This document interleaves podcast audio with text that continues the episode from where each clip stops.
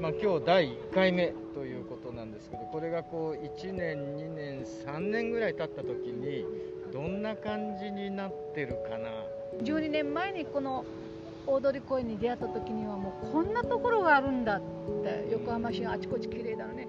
この一角はどうしてっていうところから考えてきてで12年後今こうして花がたくさん植わってきてる。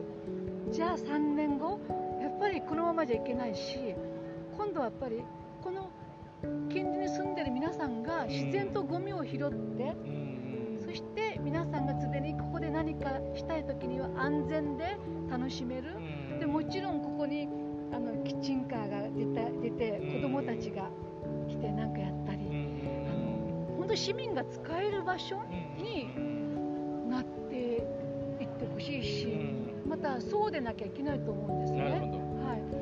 りにもここが無法地帯になってるので、はいはい、だからそのためにも毎月私たちが確実に実績を作っていかなければ、その道にたどり着けないので、ぜひ着実に人数は少な仮に少なくてもやっぱり続けていく。そうしていきながら3年後にはここがもっとみんなが自由に使える。ダンスもできる。何かができる。紙芝居ができる。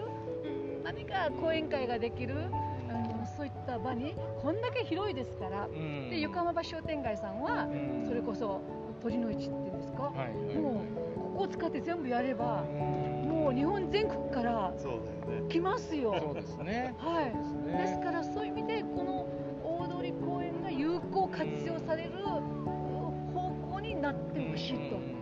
だけどもうスタートしたのできっとなると思います。はい。私が生きてるうちに 生きてるうちにはい。大丈夫だと思います。はい。はい、ね先輩。はい